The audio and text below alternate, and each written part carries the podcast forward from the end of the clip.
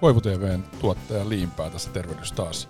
Koivu podcastissa tarjoillaan erilaisiin haastatteluiden ja vieraiden tapaamisten kautta mielenkiintoisia aiheita liittyen lifestyleiin, terveyteen, hyvinvointiin. Ja tällä kertaa meillä vieraana ja haastattelussa Johannan syksyn 2018 lopulla tapaama Ismo Heikkilä, joka on Bauer Median luova johtaja ja toimi myös Tähdet tähdet ohjelman tuomarina. Ja haastattelussa Johanna kyselee, että mistä tulee ja syntyy karismaattinen esitys. Ja Ismo Heikkilä sitten tähän kysymykseen parhaansa mukaan vastaa, joten ei muuta kuin liikkeelle. Mikä tekee hyvän esityksen? Tämä menee nyt aika, aika syvälliseksi. No, Mua tuntuu- kiinnostaa tämä aihe. Tämä tuntuu menevän nyt kyllä aika, aika niin kuin Mikko sanoi, diippiä shittiä. niin. Mutta tota,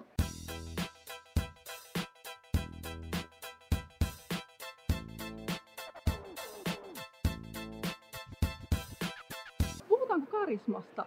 Se on semmoinen aihe, mitä mä oon itse miettinyt paljon ja Lontoon teatteriaikoina tein siitä tutkimusta myös. Ja mä tulin siihen tulokseen, että se on sekä opittua että sitä voi myös oppia. Niin mitä mieltä sä oot?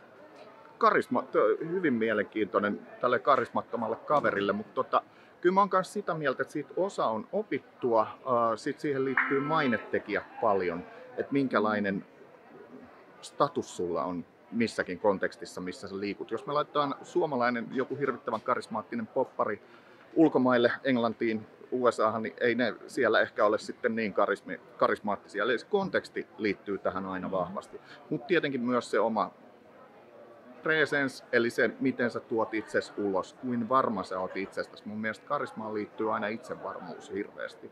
Sä oot jotain mieltä asiasta ja sä oot sitä tosi vahvasti. Aivan. E- Eli sun mielestä karismaa voi tietyllä lailla niin ostaa myös? No ei, ei ostaa, mutta oppia sillä taas tarkoitin sitä, että itsevarmuuttahan tulee esimerkiksi esiintymiseen, Mm. paikalla olemiseen, läsnä olemiseen. Niitä sä pystyt harjoittelemaan. Se on yksi osa sitä. Ja ei sitä kaupassa myydä, luojan kiitos vielä, vaikka, no niin, kaikenlaisia koulutuksia järjestetään ja Mm. ihmiset käyvät niissä etsiäkseen erilaisia kilkkeitä lisää elämäänsä. Mm, mm. Ää, osaatko sanoa, mi- miten sitä voi harjoitella? Siis mitkä ne on ne asiat, jotka niin tekee sen karisman? No jos otetaan tyypilliset niin kuin karismaattiset esimerkit, me ihannoidaan usein näyttelijöitä, laulajia ja sanotaan vaikka valtiomiehiä. He kaikki ovat joutuneet tosi pitkän linjan, eli ihan kokemuksen kautta esiintymään. Meillä on jokaisella intuitio siitä, että mitä me halutaan olla, mitä me halutaan edustaa ja tiedettiin me tai ei, me viedään meidän askelia koko ajan siihen suuntaan. Mä en, just puhuttiin itse asiassa muiden tuomareiden Merimaan Juhani ja Veitolan Marian kanssa tuossa, että mä en haluaisi edes tietää, mitkä mun maneerit on. Kun me puhutaan Ressun maneereista, joka valitettavasti tänään putas, mutta silti hänen maneereistaan, jotka on meille pistänyt silmään, niin ne on osa sitä karismaa, osa sitä käytöstä. Mm. Niin, eli karisma on käytöstä.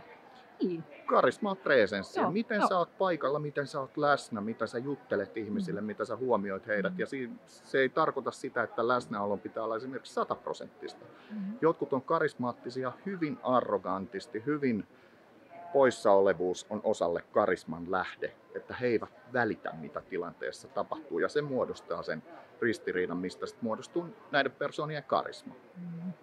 Hei, äh, sanoisitko, että kun sä näet tähden, niin sä tunnistat sen? En, Et. en, en, mutta jos mä näen hyvän esityksen, niin Mm. sen mä tunnistan Aivan. kyllä. Joo, joo. Mi- Mikä tekee hyvän esityksen?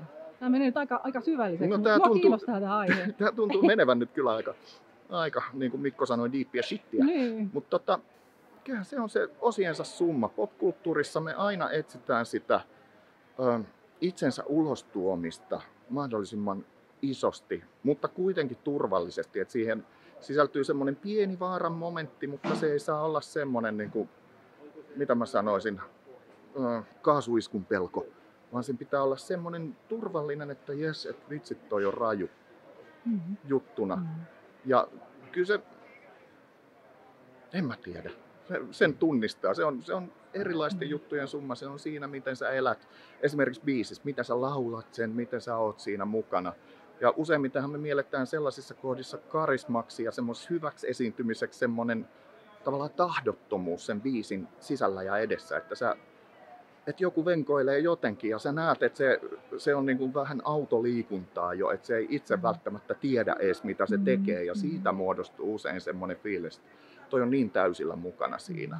Että se asia vie ja sitten itse vähän niin kuin vikisee mukana. Joka. Kyllä, juuri Joo. näin, että Joo. sun mielessä on tavallaan jo kakkonen sen esityksen jälkeen, että sun tietoinen ajattelu ei ylety siihen asti enää. Ihan mahtavaa. Hei vielä loppuun, niin mitä musiikki merkitsee sulle? Musiikki? Vähän helppoja kysymyksiä Eikö sinulla tänään, Johanna. Voin mä kysyä myös, että teekö sä paljon punnerruksia? Tai...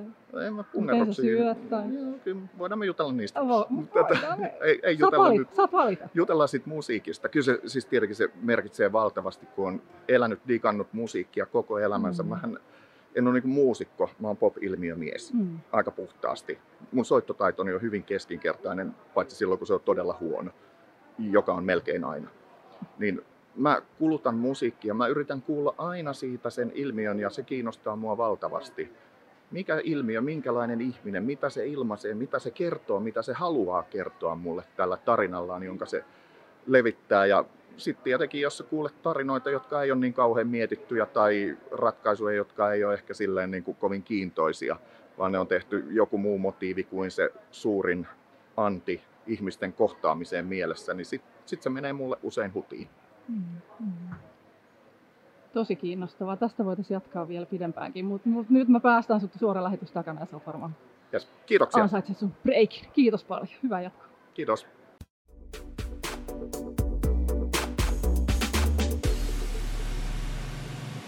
Voivu TV Podcast.